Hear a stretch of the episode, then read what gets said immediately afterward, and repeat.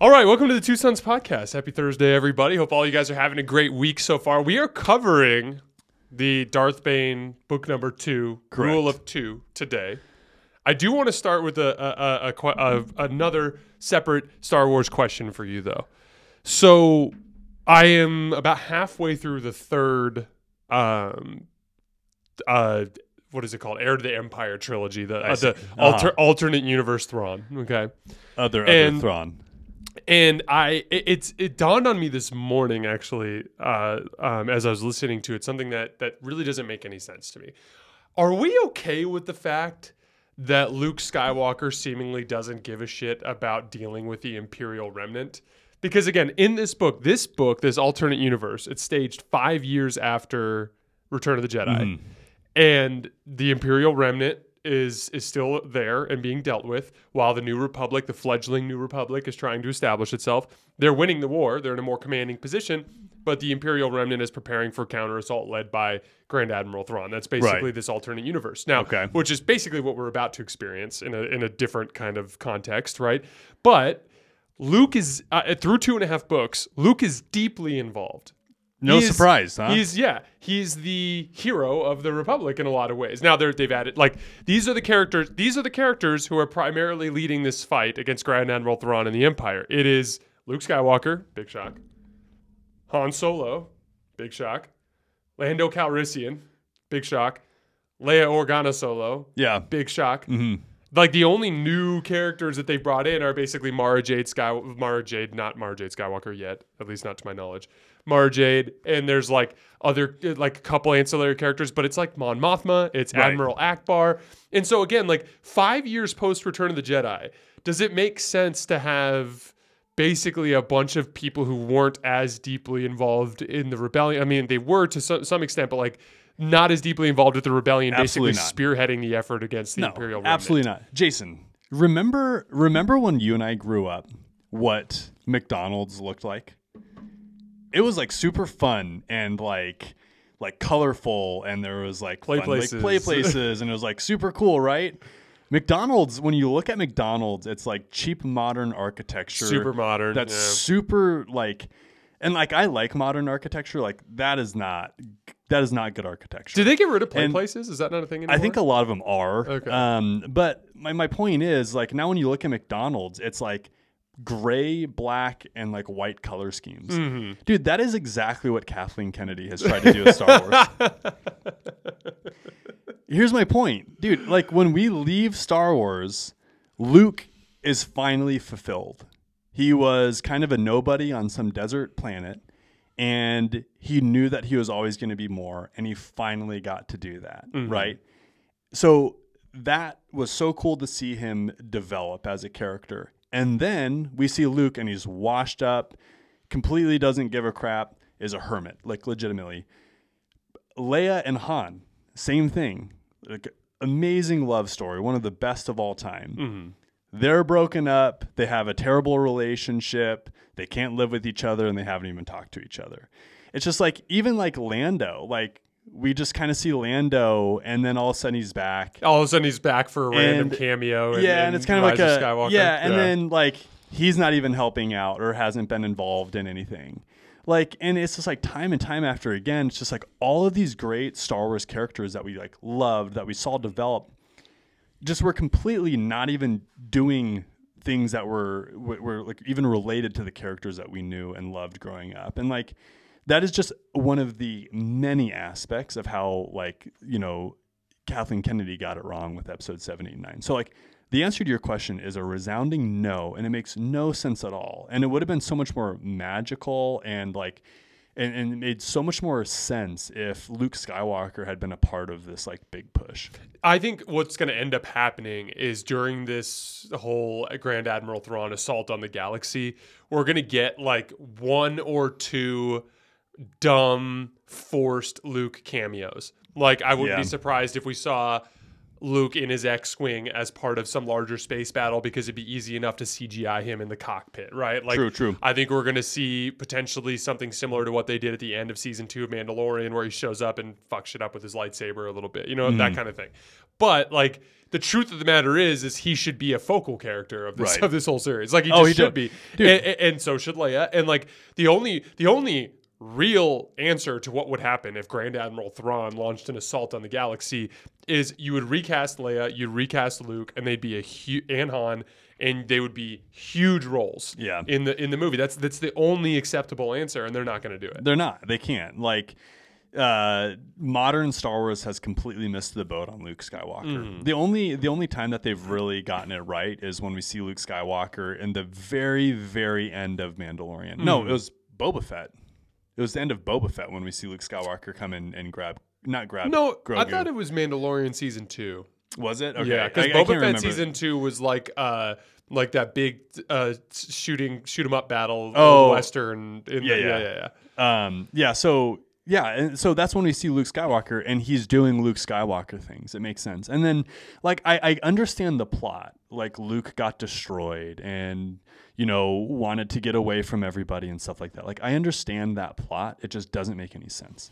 And again, like, specifically, they oversimplify Luke's role in the galaxy to just relaunching the Jedi Order, right? Right. The brief glimpses we see of him are he's responding to a call to go get Grogu, right? And he decides, oh, fine, I'll fuck up all of Moff Gideon's stuff because I'm here, you know? Right. Fine. You know, just like, incredible Jedi stuff. Meanwhile, that's the power he has. Like, he can counter some of the craziest things that the Imperial Remnant can do. And then the second time we see him is, like, he has a Jedi temple that he's constructing with the help of all these droids, and Ahsoka's there, and now we're going to talk about whether or not we're going to train Grogu.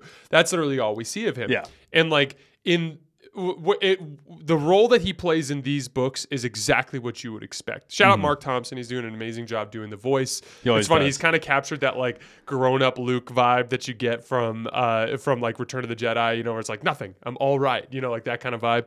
And, he is essentially like there to do whatever it takes. And in this third book that I'm reading, The Last Command is what it's called. Luke has just run off about halfway through the book. He's just run off on this crazy mission with Han Solo and Lando Calrissian. Like that, like the three best friends that anybody could have. Yeah, I know. And the fate of the galaxy hangs in the balance on this move that he's making, and it's so like it just makes sense to me that that's what he would do. And you know what's funny, and like here's a counterpoint.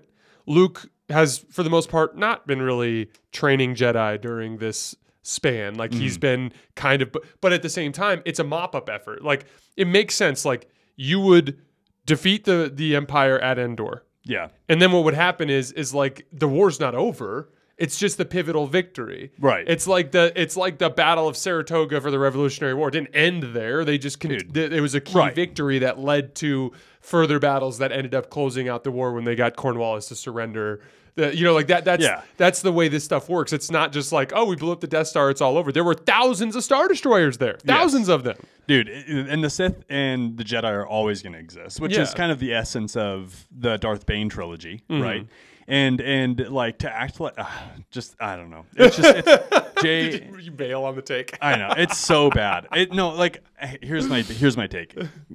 We missed the boat with 7, 8, and 9. And Luke Skywalker. I totally agree. No.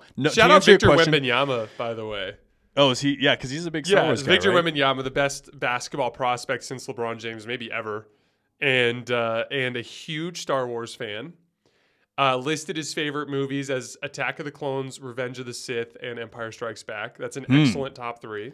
Yeah, I came down for that. And says that he does not accept the sequel trilogy as canon. He says he flat out doesn't accept it. Shout out Victor Wembanyama. If you ever want to come on the show, Victor, just let us know. Yeah, dude, we can talk a little bit of basketball and Kathleen Kennedy. You know, it'd be a good time. No.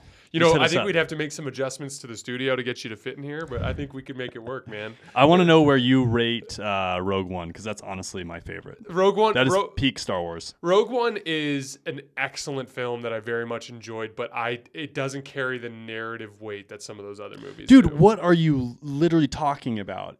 It's the entire intro to when Star Wars originates. So, okay, I take that back. It is capturing the plans to the Death Star, my guy. Okay, I understand that it carries narrative weight within the concept of the Galactic Civil War. Oh, that's that, like, super mild and small. One of the pivotal battles of the Galactic Civil War. However, it doesn't carry any of the big picture, dark versus light force. What are you talking about? It is literally the intro to that. You're a crazy person. There's no Jedi. It is the essence of light and dark. You don't have to have a Jedi to be light. That I vehemently disagree. No, if you're not a force user, you're not on that spectrum at all whatsoever. Number one, everybody has some level of force within them, no matter what, just from being a living being. Okay. Number two, there's still sides, and it was still like the light side against like the dark side, even though Vader showed up at the end as like a Sith. Okay. What about our Darth Bane books that we're reading? That whole thing with the new Sith Wars was like when the war was over, the New Republic pardoned all the Sith soldiers because they were just soldiers. Yeah, but they were pawns in the dark versus light battle. But these are like legitimately like rebels that are like in the nastiness of like rebelling against the Empire. Like they're rebels that are rebelling. Yeah. That's quite profound. No, but these dudes are like in like the rebellion is it. Yeah, they're in the weeds of it. They know what they're doing. They did not have to join the rebellion.